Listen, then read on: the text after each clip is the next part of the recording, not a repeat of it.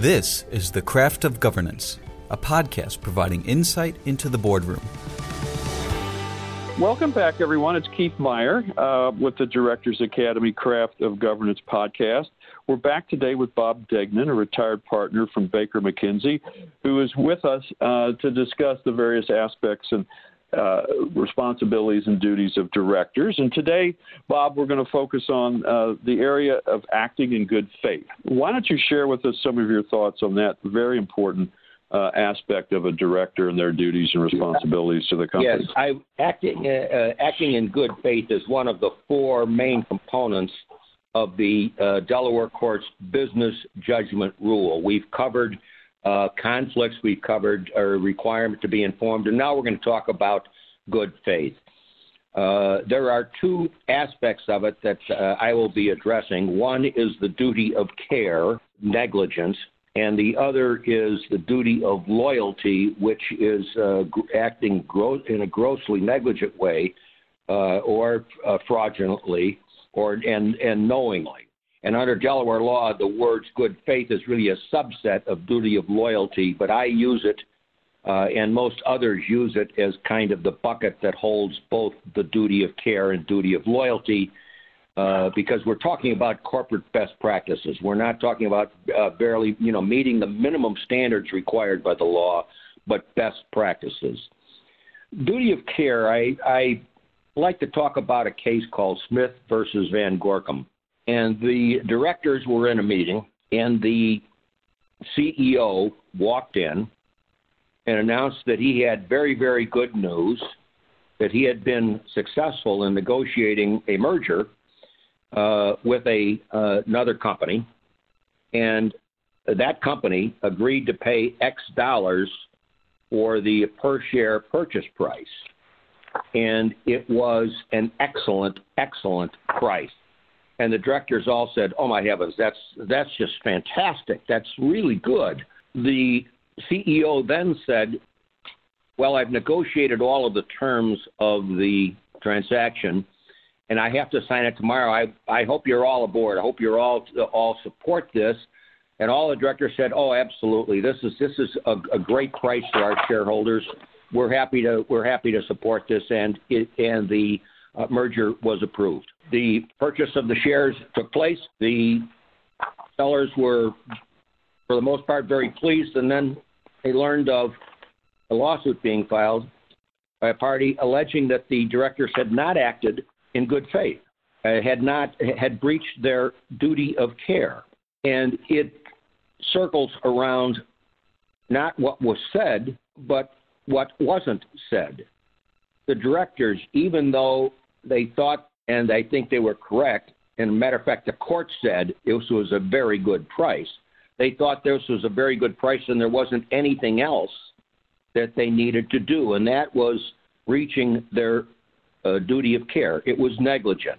Uh, there are any number of things that they should have brought up. For example, can the buyer perform? Uh, what what do we know about the buyer's ability to complete the deal? Pretty standard question. I don't think it would have been a big issue. They obviously were able to purchase, bring about the purchase for the merger, but it's a question at least that you would ask and, and hopefully get a positive response. You'd ask, well, what about how does this compare with the industry we're in? Is this favorable? Is this above the industry? Is it below it? And again, it may have been a very favorable comparison to the industry, but the question uh, wasn't wasn't asked. Another question uh, that you could, I think, would uh, would have been appropriate was, uh, we are, where are we on our own business plan? And at the end of this five-year plan, where do we think our stock price will be? Do we think it will be close to what's been offered here, or do we think that maybe it would be above it? That wasn't that wasn't asked. Uh, the other thing is they didn't talk about, and this is quite important, the details of the negotiations. Did the buyer approach them? Uh, how did you come up with the price? What were some of the stumbling points? Uh, what are the representations uh, that were obtained from the parties? In this particular case, uh, the CEO of the company had suggested the purchase price to the buyer. And the buyer said, fine. So what we don't know is whether the buyer was prepared to pay even more than the buyer did. And that's a question that should have been asked. And it's, uh, it's more than likely that all of these questions would have been satisfactorily answered because it was a, a successful merger. But the questions weren't asked. The directors didn't meet their uh, duty of care, basic uh, diligence in making inquiry as to the deal, because the board was not involved in any of these negotiations and so didn't have the information with respect to these fairly routine uh, standard questions uh, that ought to be asked. Now, since this is a, a negligent conduct, the D&O coverage provided by the company will cover uh, this breach by the directors. And that's about the only good news that we have uh, out of this. Moving to duty of loyalty, while that's the term that's used, we're really talking about fraudulent conduct, gross negligence, acting in acting in really bad faith, uh, fraudulent, uh, uh as I say. There's a case that is pretty helpful to understand what we're getting at, and it was a Abbott Labs a derivative, derivative shareholder litigation. And in this particular case, the uh, uh, the company had breached its uh, duty of loyalty because it failed to make sure that filings required by the FDA regarding the safety of products had repeatedly been denied.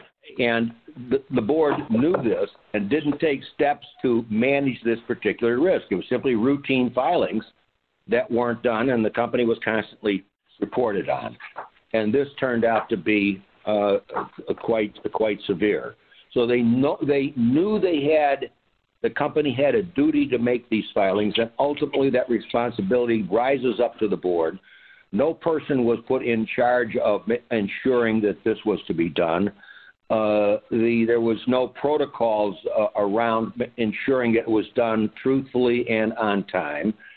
There was no risk committee or uh, uh, audit committee involvement in this, and the court found that the directors were uh, had acted knowingly and fraudulently by failing to discharge their duties.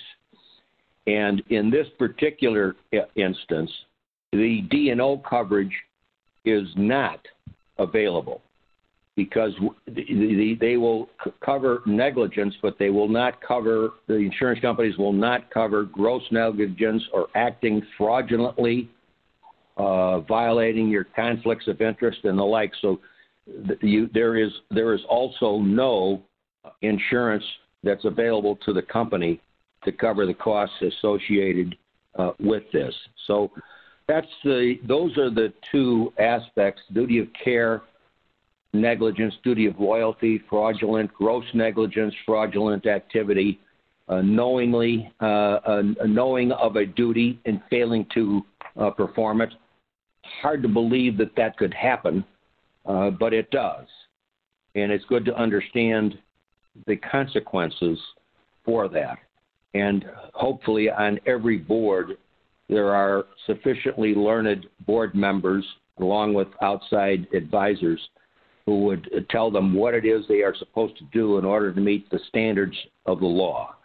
Uh, this happens to be something that's very, very important in the duties of, of directors. It's, it's a little bit more complicated, uh, more aspects about it than what I've covered here, but I wanted to cover the very basics the negligence and the, uh, the outright uh, fraudulent conduct in, in that you had a known responsibility and you simply didn't do it.